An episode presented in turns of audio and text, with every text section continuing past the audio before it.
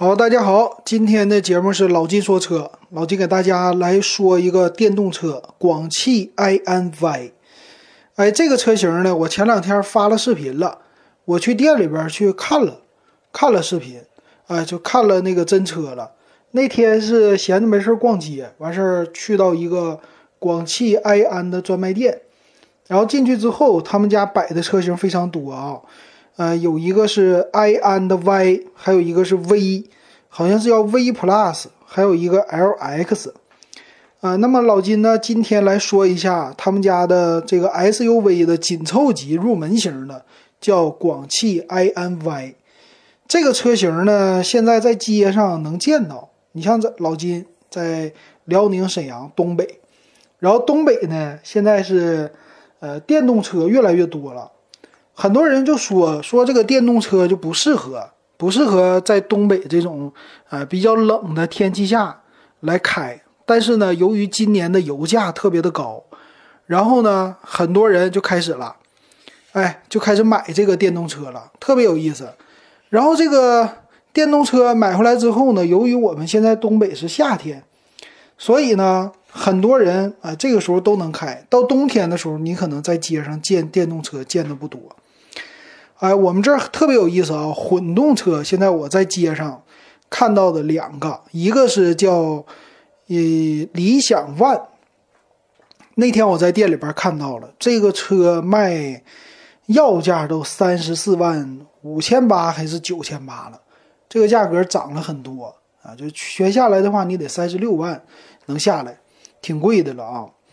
但是呢，在我们沈阳的街头特别的多，哎，不知道咋回事儿。呃，这可能是很多人看第一个就是大啊，这个车挺漂亮的，显得比较的大气，然后价格呢也算是可以能接受。还有一个呢就是小型的五菱宏光迷你 EV 啊，这个也是挺多。你包括老金也买了嘛，买的是奇瑞 QQ 的冰淇淋。这个小电车，我这个冰淇淋到今天为止开了一千公里了，挺好，哎，有一点儿。怎么说呢？就最近这个油价高涨的时代之下，就感觉这车是欲罢不能、爱不释手啊。第一也是说它是新车啊，再有一个呢，就是这玩意儿开起来它确实太省钱了。它别管说这个掉头，当然它也好掉头啊。别的不说啊，就光这个省油钱，你就开它，你就感觉就不要钱啊，到处你就溜达吧，只要你有时间，你就往外开。这个钱你就可以忽略不计了，就这种感觉，就好像当年北京的公交车两毛钱，是不是？好像当年我在西安的时候，公交车五毛钱一样。平时这公交车也不贵，一块钱。但是这个公交车变成五毛钱之后，你可能每个月花的比原来还多了。为啥？你觉得占便宜了，你就使劲去坐啊，你就使劲去开。我当年在西安的时候，五毛钱一次的公交，学北京吧，但是没有学的那么彻底呀。北京两毛钱那个时候，就我宁可我坐一站公交车，我也不走路了啊，就便宜嘛，是不是？就多换乘，最后一个月啊，这个钱更多。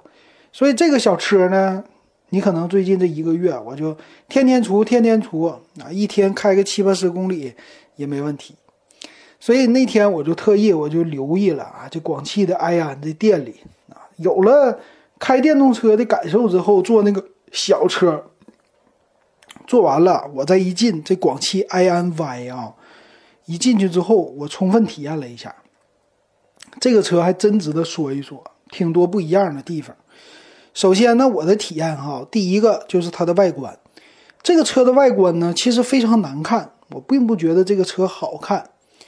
它呢，就有一点像那种的，嗯，怎怎么说？咱先说这个车头吧。这个车头呢，它很像流眼泪的那种感觉。其实它那个车灯呢，它要做出来两边，它是一种泪眼式的一个车灯。它这个正面，你要是两边没有水滴就垂下来的那个呃车灯啊，其实呢，它的样子像什么呢？就是非常像传统的很多电动车。就是一个细条的小车灯，并没有什么太多好看的，但是它把这个车灯变成了 L 型倒的 L，啊，这个底下两边它做出来了一个好像我们东北的那个叫冰瘤子，这这两边啊掉下来了。哎，掉下来这种感觉，我第一眼看起来我就觉得这车很丑。它前面没有那个进气格栅，它没有进气格栅，你就会觉得扁扁的，总觉得不大气啊。就第一眼看的感觉。但是呢，很有意思啊，你到店里去看，哎，还挺好看了。为什么呢？它那个车灯一亮起来之后，其实你仔细看那个车灯啊，它里边这个大灯的部分它有四个，有四块啊，就是有远近光了，LED 的。然后旁边这个泪眼呢，它其实是日间行车灯那样的感觉啊，也是横条的。完事儿一亮起来的时候，你还是觉得哎，这灯挺好看啊，有一点，我当时就感觉哎，这小奥迪的那种感觉。但是呢，正脸你得仔细去看啊，我觉得呢，它像一个钢铁侠的那个头盔面罩，有有这种感觉。其实它要是把两边那个垂下来的灯啊。给它去掉的话，你要单做成钢铁侠那种感觉，你再做个联名，给这个车起名叫钢铁侠，说不定还能好卖啊！就挂牌照那个位置，你给它来个小开嘴儿，然后整个涂装红色加上那个黄色的、金色的，你整钢铁侠风，你这个车是不是漫威风就卖出去了啊？但是反正保留意见吧，它这个车头就是。呃，第一眼看不好看，后边看还凑合，但是离远看别人也会觉得不好看的。完事这个车型呢，侧面其实没啥说的。这个车型侧面啊，我刚开始看的时候，我会觉得，哎，这车型挺好看。哎，这车型呢有点飞度的感觉。哎，这个车型这个玻璃它怎么能这么斜呢？流线型吗？它还不是，呃，它有点小面包这样的感觉。但是后来啊，等我看完了，回家想一想，我一回味儿。啊，我知道这个车像啥了，像啥呀？网约车啊，这个车我不知道它是不是为滴滴定制的，但是它的样子，你之前去想一想，比亚迪定制了一个 D 一，是不是这种小面包风，是吧？然后奔腾，奔腾也定制了一个，也是这种小面包风。那么到这儿，广汽为什么会单独出来一个这个长得四不像的车型？有可能就是给网约车滴滴去定制的。后来我就评论嘛，我在网上就发，我也发现了有人印证了，就说在他们的城市跑网约车的很多都是这一款车型。那么这个等到我进到后排也印证了，为啥？这个车的后台奇大无比，这后排超级大啊！我觉得这个空间已经超过了很多 SUV 了，大的 SUV 都没这么大。它这个腿部空间啊。怎么说呢？我进去以后，就我这个坨的，一百八十斤，我都能翘二郎腿。你就知道这个车后边就，你要说抱着个小孩坐你腿上都不挤啊，小孩还有腿部空间，你就知道这个后排多大。然后再来说呢，它这个后面，后面的话呢，它就是那种的和前面呼应的小钢铁侠的。那样的感觉，然后但是呢，小灯一亮起来就，呃，很好玩，小竖着的这种灯啊，有一点儿还是那个奥迪的感觉啊，既视感。所以这个车型呢，你要搁图片里看非常丑不好看，但是看到真车，你还会觉得，哎，这车型没有图片当中那么难看，还是有挺多科技感的啊。两边那个轮眉，黑色的轮眉上面有一个小斜线啊，就摸起来是那种的。好像是玻璃的，或者说比较亮的塑料的那种的造型，它其实呢都是一些呃科技感的小元素给你做的细节。然后再来说里边的内饰，内饰的空间，这个内饰呢就是很多电动车都有的了。中间像特斯拉一个大的宽的屏幕啊，我在看详细参数的时候好像是十四点五寸这么大啊，非常的大。然后呢正中间。你这个方向盘呢，它还是一个运动款的方向盘，就他们家之前不是有一个影豹吗？啊，就是这样的方向盘，它的配色也是这样的，就是黑色加黄色的一个配色啊，整的样子也挺好看，完事挺运动、挺动感的。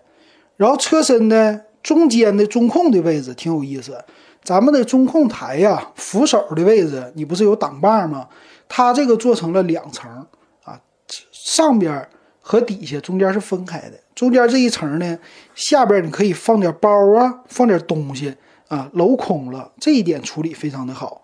然后上边这个手部能碰到的区域的位置呢，它是前面有一个专门无线充电给手机的啊，然后一个电子的挡把，然后里边呢，它还其实做了很多水杯架的那个盖儿啊，你一点能打开啊，这个样子啊都行。啊，整的还显着对司机比较的友好。那么副驾驶呢，就非常的简单，它前面啥都没有，啊，也非常平。然后你去看这个中控，就咱们说正边前面两个驾驶前面的位置啊，它很像当年的子弹头的面包，就普锐维亚，特别大的一个台子。这个台子你要说摆东西，能摆老了东西了啊，就是你搁那上面烧烤都行，就这么大。这空间可能以后放点东西比较的好，你要不放东西，可能这空间就浪费了。但是可能后期啊，你要给它擦干净，擦它不太好擦，因为实在是太大了啊。所以这个既视感呢，你就会觉得，呃，这空间进去以后挺通透的。这个车的空间，哎，比外边看着大。所以我也在节目里说了，说它的感觉有点像飞度，就是车不大。但是，一进去那种的前面的玻璃挡风玻璃，它就特别的斜，特别的往前倾啊。现在飞度也是嘛，旁边有一个小的三角窗，然后你的前面的前门、后门，后边呢空间又特别的大。后边这个座椅呢，其实稍微的有一点矮啊，就是好像电池起来之后啊，这个座椅你坐上去感觉。不像是这个腿呀，特别往下那种感觉，稍微的，嗯，感觉地台有点高啊，有有那种的感觉啊，小不能说是板凳的感觉，但是总的总是感觉坐起来好像，嗯，空间够了，但是腿部有点高啊，但是总的来说不错。然后中高配呢，它上边是有一个大的这个天幕的啊，在顶配的是可以开开的天窗。然后中配呢是一个天幕，低配呢就是上面普通的顶棚，什么都没有，没有天窗。这个天幕是特别的巨大，这个估计很多年轻人可能受不了啊，就是看了这个就想买。它是从你前面的，呃，这个是灯的位置，咱们说上面的顶灯，从灯的位置一直到后边后排的脑袋顶上，它全都是就是，呃，大玻璃啊，就看起来估计夏天可能会。比较的比较的热啊，但是样子确实非常的好看。这个大天幕，呃，别的方面呢，这个就是仿皮的座椅啊，这个空间和很多国产车是几乎是没什么区别的了。座椅的感受啊，呃，也没有说特别柔软那样的感觉，绷的还是比较的紧的。当然了，这个车也没开，所以说呢，呃，从里边内饰一看，你会觉得这车还行。其实卖十万块钱以上值。就是样子，这里边的做工啊，什么，第一眼进去空间呢，你会觉得这个当一个 SUV 是没毛病的。但是呢，其实它也叫 SUV，但有点像那个 MPV。然后再来说一下这个车型的参数啊，这个车呢，它是一个 SUV 的车型，算是 SUV 啊。啊，虽然说长得它不太不是特别的像 SUV。完事儿呢，它是分几种车型。现在这个车涨价了，之前我看也有网友留言了，说这个车型才十万块钱，啊，十万出个头就能下来。但是今年这个疫情，这个车全涨了，没办法啊。那么二零二一款都已经就那啥了啊，没有了。那么它现在呢，二零二二款说是在售的，在这个平台之上啊，在售的车型里边，它是有。啊，最低配的是，呃，七零款叫乐享版，磷酸铁锂电池，最低配十三万七千六，然后再高一个配置的叫智灵版，是十四万七千六，贵了一万块钱。差别在哪儿呢？说是外后视镜加热，然后大的天幕，车载娱乐系统，主驾的电动座椅，然后前排四安全气囊，十七寸的轮毂。外后视镜折叠，前排的化妆镜，后排的那些那其实没啥哈，反正这个天幕是比较比较好的啊。然后还有一个是十五万七千六的，十五万七千六叫 自驾版，就是多了 L L 二级的一个辅助驾驶系统啊，稍微的高级一点。然后再往上的有十七万九千八的，十七万九千八这个是叫呃副驾的电动座椅，然后透明底盘三百六十度，呃电动的后尾门，单区的自动空调定速巡航。啊，还有自动泊车，其实这些都没啥用了，就可能是一个电动座椅呀，然后一个透明底盘啊这些的，电动尾门比较的好，但是贵了两万块钱，基本上就这几个版本，所以从十三万多到十七万多，全下来的话呢，差不多就是得十四万多到十八万多，这个售价，你要是买一个传统的燃油车，呃，你基本上买一个合资的，属于是小紧凑级的 SUV。啊，你想买那个 CRV 呀啥的，你十八万多最低配了，也下不来啥。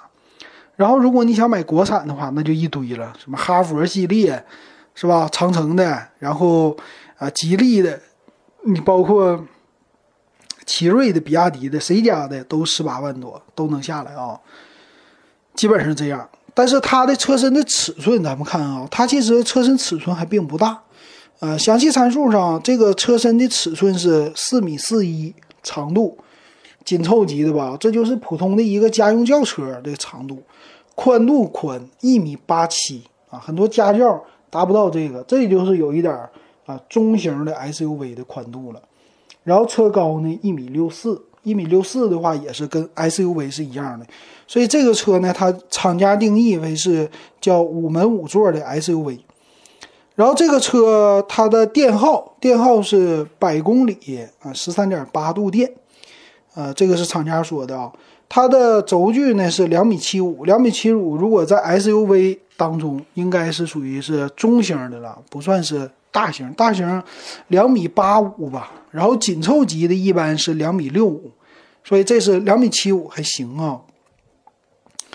那么它的座位呢是五个座，然后整备质量。达到了一点七二吨啊！这个重量，因为有电池嘛，还是比较大的。呃，这个车的电机呢，用的是一百三十五千瓦的一个永磁同步电机，然后电机呢应该是单电啊，达不到双电。马力呢一百八十四马力，啊，扭矩也不太大。然后属于前置的，一百多千瓦的电机啊，在普通的车型驱动起来，加速度还是够的啊。那么电池的容量它分两种，一个三元锂电的是五十九度电，磷酸铁锂的有一个是六十四度电的，再高的现在这配置表里边没有，所以你就只能看到是俩。呃，它这个电池呢带的是低温加热，然后有快充，快充呢是零点六个小时，六六三十六，也就是不到四十分钟可以给你充满，应该是百分之八十啊，它的快充不会说纯满电。因为前面的百分之八十速度很快，到后边它这个速度就降下来了。然后再有一个是慢充，慢充是九点五小时，七千瓦的一个充电桩。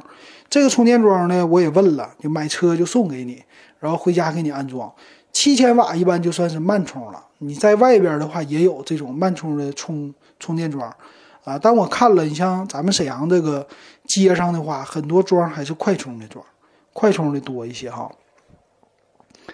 然后这个车是前置的前驱啊，麦弗逊的独立悬挂前面，后边叫重臂扭转梁式非独立悬挂，电动助力的一个方向盘，呃，方向呃刹车呢是前后都是呃盘式的刹车，前面是通风的盘，后边是实心的盘，轮胎呢是二幺五五五十七寸啊，这个二幺五五五和普通的小轿车的轮胎是一样大的啊。